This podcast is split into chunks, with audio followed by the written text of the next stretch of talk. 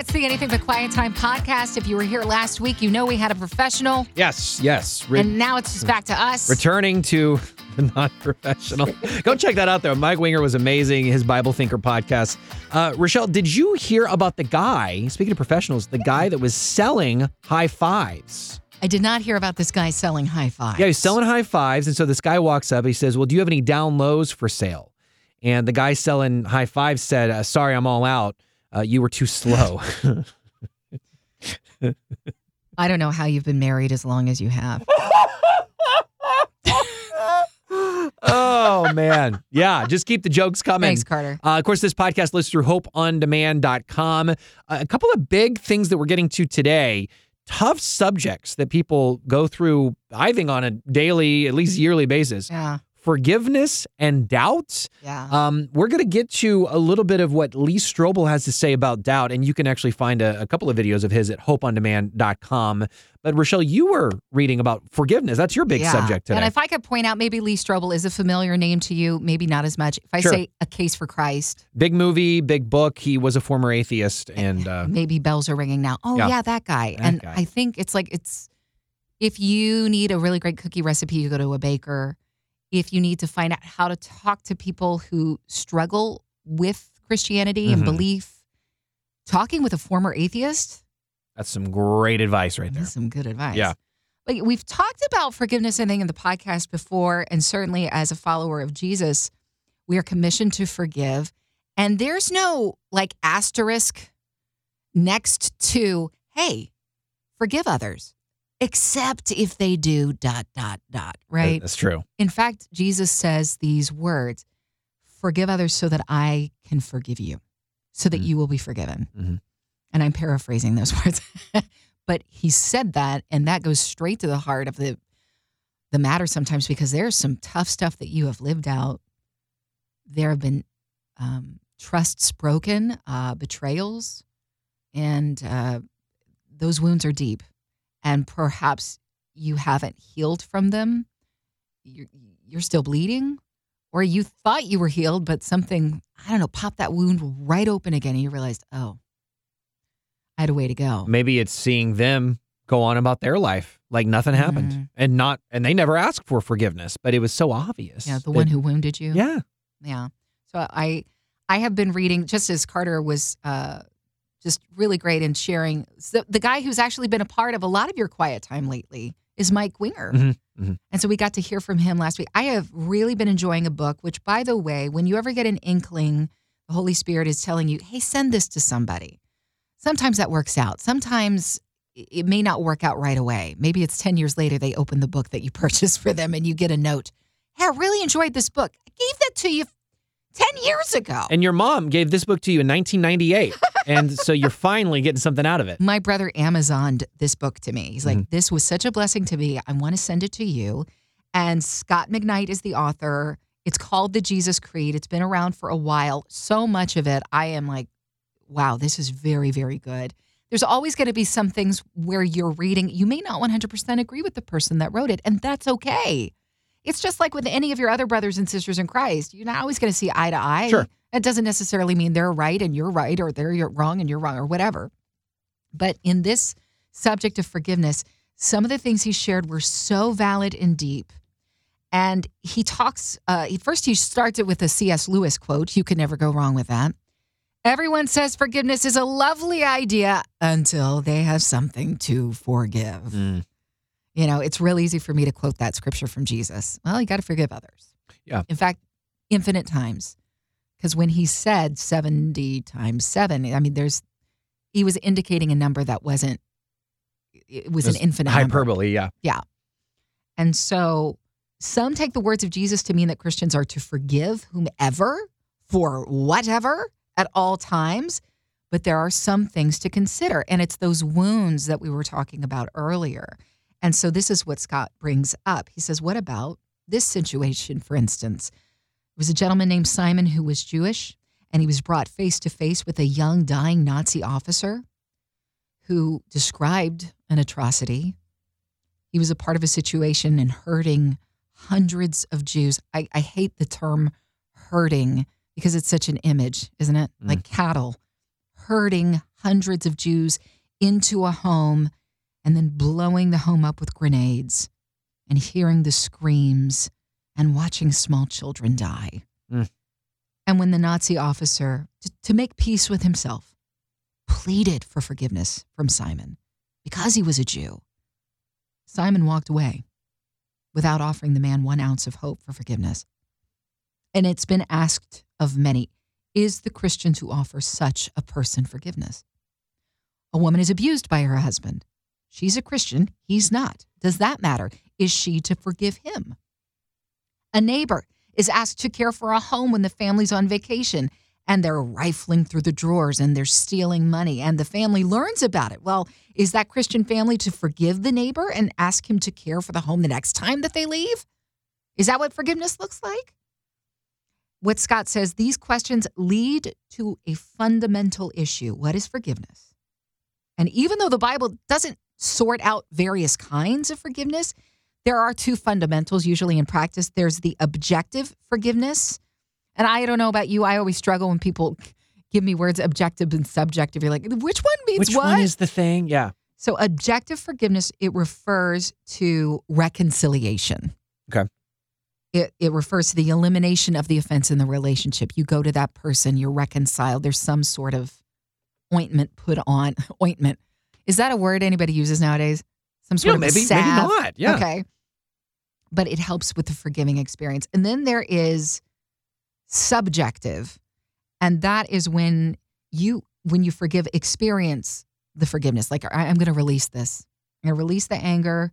I'm going to release the hatred. I'm going to do this for my benefit, if not for that person's. So that's a subjective type of thing.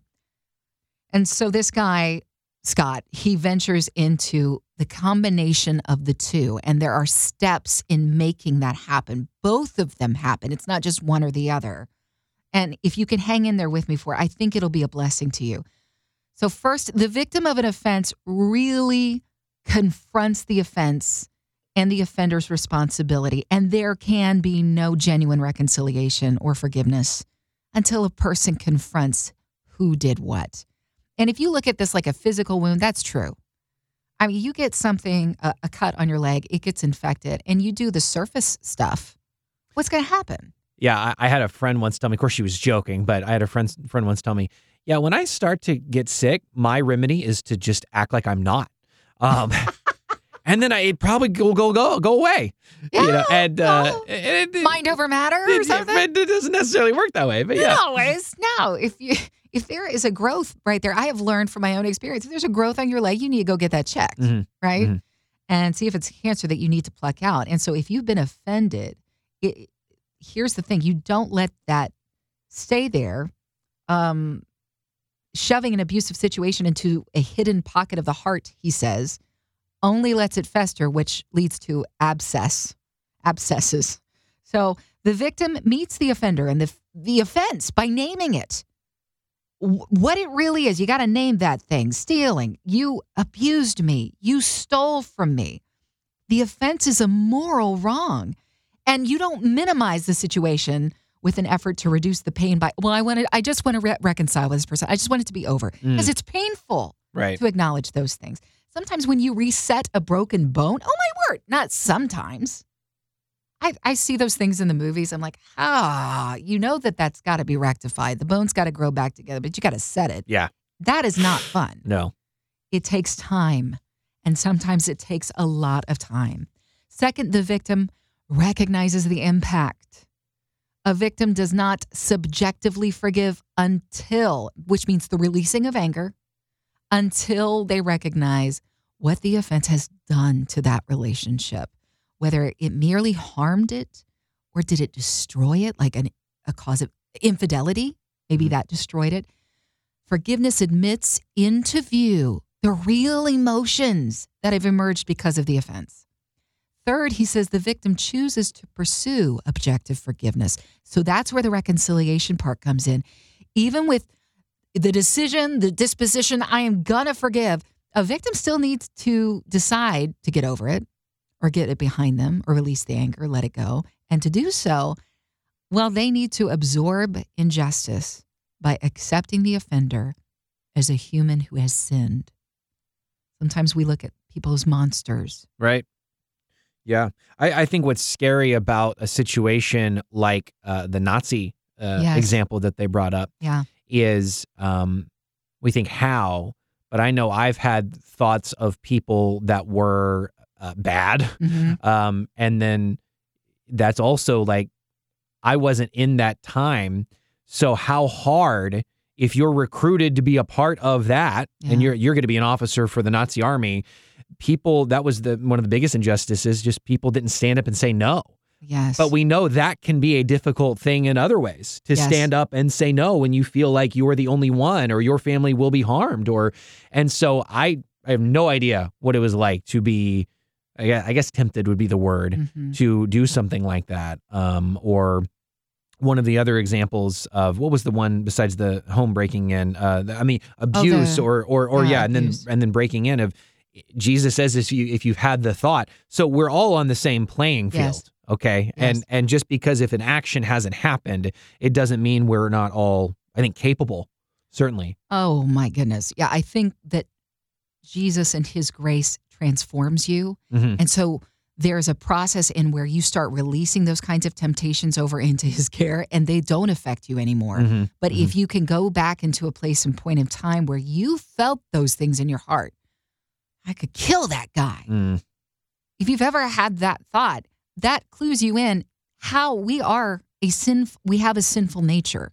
Yeah. And it took Jesus Yeah. to come and deprive us of that, if you will, in a great way, Yeah. you know, take it away from us. And so, yeah, I need to, as the victim, I have to suspend what I look at is even justice. I have to right this wrong. Um, it's about, I have to absorb the injustice by accepting the offender as a human who has sinned. And then the victim suspends that justice and offers forgiveness in a subjective way, re- releasing that over and saying, "Okay, I obviously I can't take care of your side of things, but I am I am choosing to release that. I wanted you to know that." And here is where the potential I think for reconciliation can come in because the offer of that grace sometimes melts the heart of the person who did the wrong. So the victim strives for justifiable reconciliation, objective forgiveness. And the lovely idea, as C.S. Lewis shared at the very beginning of this whole thing we were reading here, is suddenly that becomes even harder now. The disciple of Jesus knows God's immense love for sinful humans. And Jesus' incredible example of asking, while on the cross, we've shared this many times, what does he say to the people who have spat in his face, ripped out his beard, crushed so much of who he was? I mean, in terms of not just his physicality, but I mean, they were stripping him of any. People revered the man. You know, there's no respect, and what they were trying to do was shame him. So here he is in this humble position, and Jesus says, Father, forgive. Mm. Father, forgive, for they know not what they do. And because of these truths, we as followers of Jesus, as the disciple, were challenged to reconcile with the offender because Jesus did it, right? And that can take time. And furthermore, he goes on, the degree of reconciliation, it's shaped by things that are out of your control, right? So our hurts, whether or not the offender has repented, how long the offender may have served time in prison, if they're a dangerous person, if they're not alive anymore, all of that factors in. But finally, forgiveness creates an alternative reality. And I think that's what we're seeking and that's what we desire because we want healing, right? It's an alternative reality. Those who forgive unleash a flow of love for others. And the simple fact is this when we are forgiven by those whom we have offended, and I will admit, man, I've had to apologize and humble myself because I have been wrong. And when someone chooses to forgive me, he writes, we suddenly become alive internally in a way that we didn't expect. Mm. And it creates this cycle of grace. And then there's this moral ceasefire. I did that. Well, you did that to me. Well, you did that to me. Like, you know, these debates we get into. And Sure. when somebody humbles themselves and says, you know what, I was in the wrong about this. Mm. I'm really sorry. That puts water on the fire. Or if you're the person who was offended and says something gracious. I, I remember Mandisa when she was on American Idol And she had watched Simon Cowell very famously make fun of her after her audition Mhm. and said, We're going to need a bigger stage because at that time, Mandisa was carrying extra weight. Mhm. And she was already probably self conscious about it as a woman who's gained weight. You know, I, I'm self conscious about those things too. And so it hurt her. But she came back on the show and instead of just not saying anything, which is what this is addressing, it's like don't don't leave things unsaid if they need to be said. Mm. She very graciously said to him, I want you to know that Jesus gives me the power to forgive and I forgive you. I forgive you. That's what I want to do. And if he can do it, I can do it too. And it's so touched Simon. I mean, what else could he do? he Yeah. comes around and gives her a big hug, but received that grace. And it there's this there's this dousing of water on the fire that could be. And I don't want fire in my heart unless it's on fire for Jesus. You know, I don't want to live a life with burning resentment and bitterness. I I want that love. And sometimes the wound is deep. And I think these steps are very helpful, Carter, and like getting to a place of, oh, I can find release because I've truly tackled this situation, but maybe you don't feel like you don't you don't know how or I thought this was so good. So thank you, Scot McKnight. Um Yeah, lots to think about. Um, one that comes to mind is I can't believe people don't use the word ointment anymore. uh, no, I've been thinking a lot more about than that. Uh, I guess they use cream. I don't know. Maybe ointment is still a word that people use, but uh, balm. thinking about that, especially the there's two examples there: the Mandisa thing and the uh, breaking and entering, you know, or house sitting for somebody and then stealing their stuff. Yeah. We've talked about how trust is different from than forgiveness. So you wouldn't allow that guy to watch your house again. You socialize and love on and say you openly forgive. I think you you don't slam the door on never again. You know what I mean? I wouldn't say because I think we've seen people who do do this like 180 and you're like, "Oh my word, they have changed. Their life has turned around." And it's just Mhm. like anybody else. If you if you build a level of trust and you realize they're truly repentant, there might be somewhere down the road, but certainly If they're not repentant, you can't you can't do that. if you don't see it in their lives, I mean, Yeah. they could be walking the walk. Are they talking the talk? Wait, they could be talking the talk. Are they but walking are the they walking the walk? Yeah. You're Well, right. and and it's like this, you know, to my knowledge, Simon Cowell's not a Christian. So let's say Mandisa has a daughter, Yeah. and man, she wants like you know somebody to be in her life to just talk about how beautiful she is and wonderfully made she is. Mhm. I got this guy Simon that's going to come over and give you a pep talk. No, No. you're not going to hire Simon Cowell to come. Really, anybody's not going to do that to No. give you a pep talk. And and unless Simon was to totally do a 180 because he becomes a believer in Jesus, and then maybe he is a motivational speaker. You know, Yeah. so so uh, there's just there's certain things you wouldn't do with the trust side of it, Right. but Right. you would let it go and go to dinner with Simon or or whatever. I think that's such a solid point because we do we know that we are a new creation in Christ. We've talked about the process of time though in those um, in those changes in our world. I remember uh, a story my parents told me years and years ago. They went to a a church meeting at a very large venue, and this fisherman comes up onto the stage, has received Jesus for the first time in his life, knows no other language than his fisherman language. And if you've ever watched one of those fisherman shows, like up in Alaska, Oh no. you know what the language is going to be like. Uh, the language is known church as colorful. Is that is that what the And he goes on to profess the name of Christ using the only language he knew. Oh my goodness. And my parents were blessed by it Yeah. because it didn't come out as filthy. It came out as this man was trying to express something that had happened to me, to, to him. So there's a process of time, I'm sure, that went over time where somebody came alongside and said, Dude, I know your heart. You're a wonderful person. I'm so excited. Um, we maybe should talk about etiquette in the church. I mean, not on the stage at the very know? least. Yeah. but there would there's a process of time for those kinds of changes and sometimes they're not i mean you are immediately saved Mhm. absolutely the moment you say yes if you say yes right now jesus i'm in i believe you are the son of god you died on the cross you rose for me t- to make it happen so i can live with you forever you say yes right now it's a thing hmm you Mhm. are saved it is that easy it is a belief it is faith and the other stuff like that doesn't necessarily mean I've heard about supernatural occurrences where people immediately overnight the addiction is taken away. It's incredible, but there's there's a process of time for a lot of this. We're still flesh. Exactly. And so that you have to recognize that if that's true for your own life, you've seen that in truth. Yeah, you could forgive that neighbor, like you said.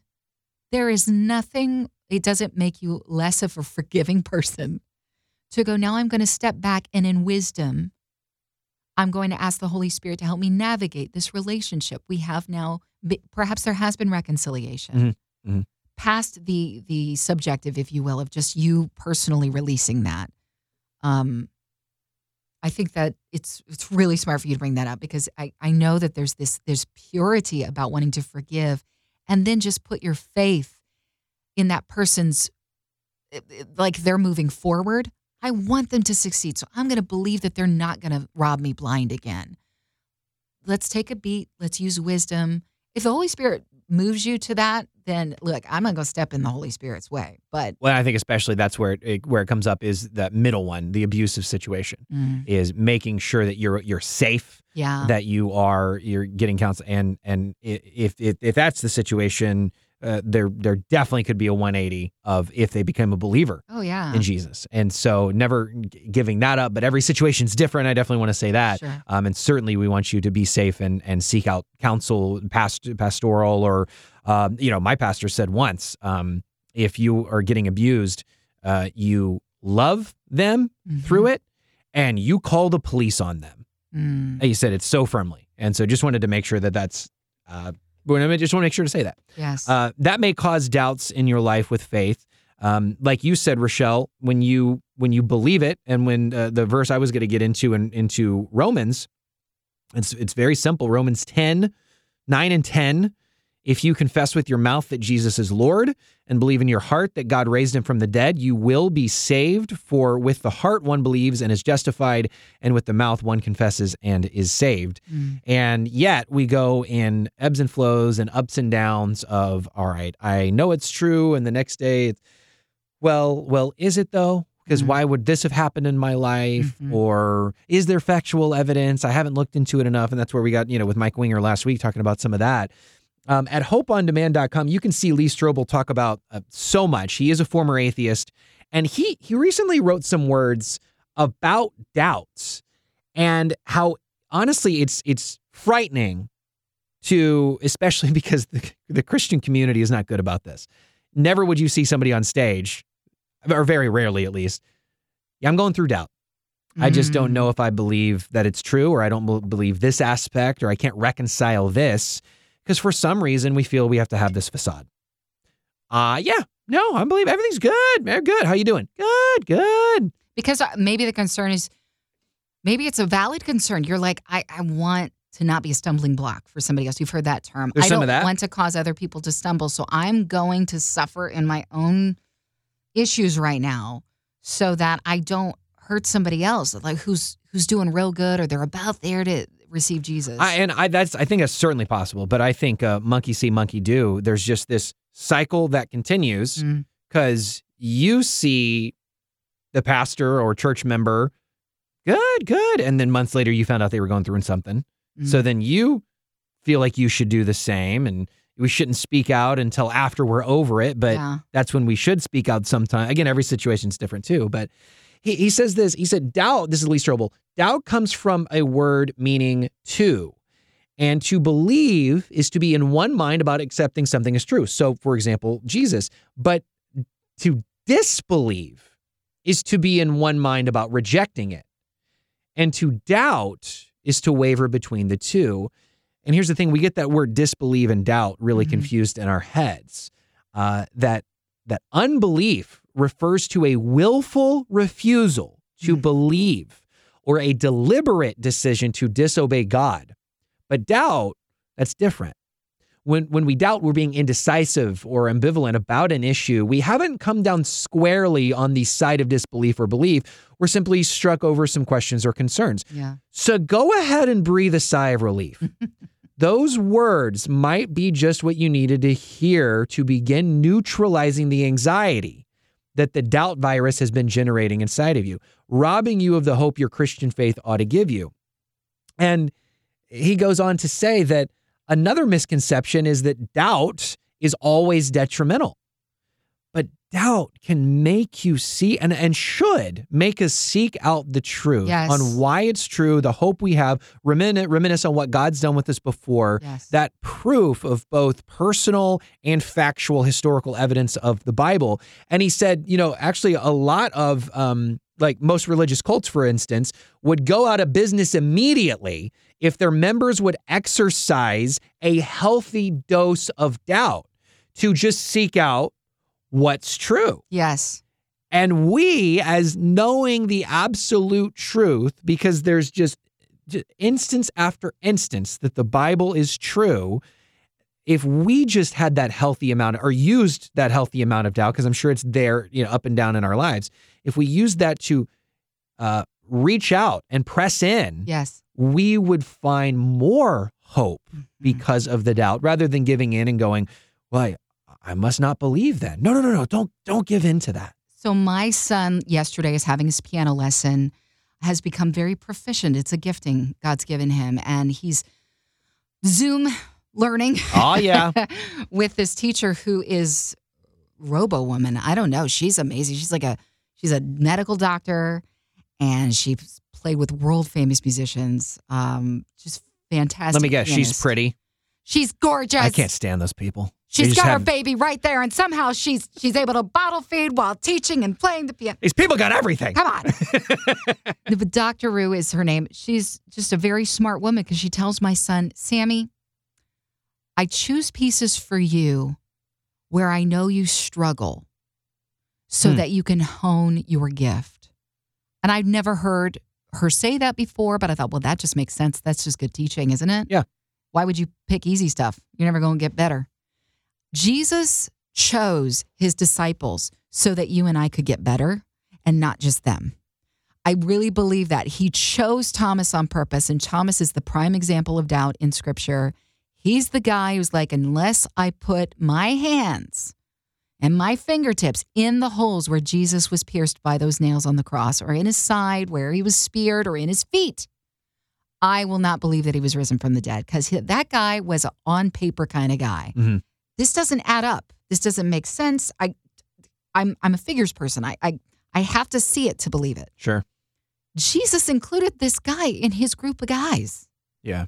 because he wanted you and I to know I don't condemn those who doubt. He did not condemn Thomas. We have shared this before. And he was like encouraging to him, though. He said, Thomas, blessed are those who have not seen and believe. So when you're talking about pressing into the doubt, Carter, I think I think that when we press in, it's like when Thomas was told those words, when I don't see it, you're going to bless me, Father, because you're telling me through that that scripture, that passage, that story, I'm dealing with doubt just like Thomas dealt with doubt. And your words to him were not condemning, but you're blessing me because I haven't seen the answer right now. I don't know how all of this is going to end, the struggle, wherever you're at. I don't know. But you tell me I'm blessed. I'm going to be blessed for this situation. So, yes, you can grow. Um, you can learn, obviously, like you said, seeking out answers. That's so important. But pressing in, I think, in a good way, maybe. Um, maybe not as Thomas did, pressing into the nail scarred hands, but pressing into him and leaning into him, not on our own understanding, as it says in Proverbs. Yeah. Um, but I that's so good. So embrace it sometimes. Yeah, and that's that's tough to say, Yeah. right? But absolutely embracing doubt, embracing pain that's getting stronger, embracing there's there's so much to that and not just giving up. And then, yeah, maybe what the guy said, help my unbelief. Exactly. I do believe I'm struggling here, Lord.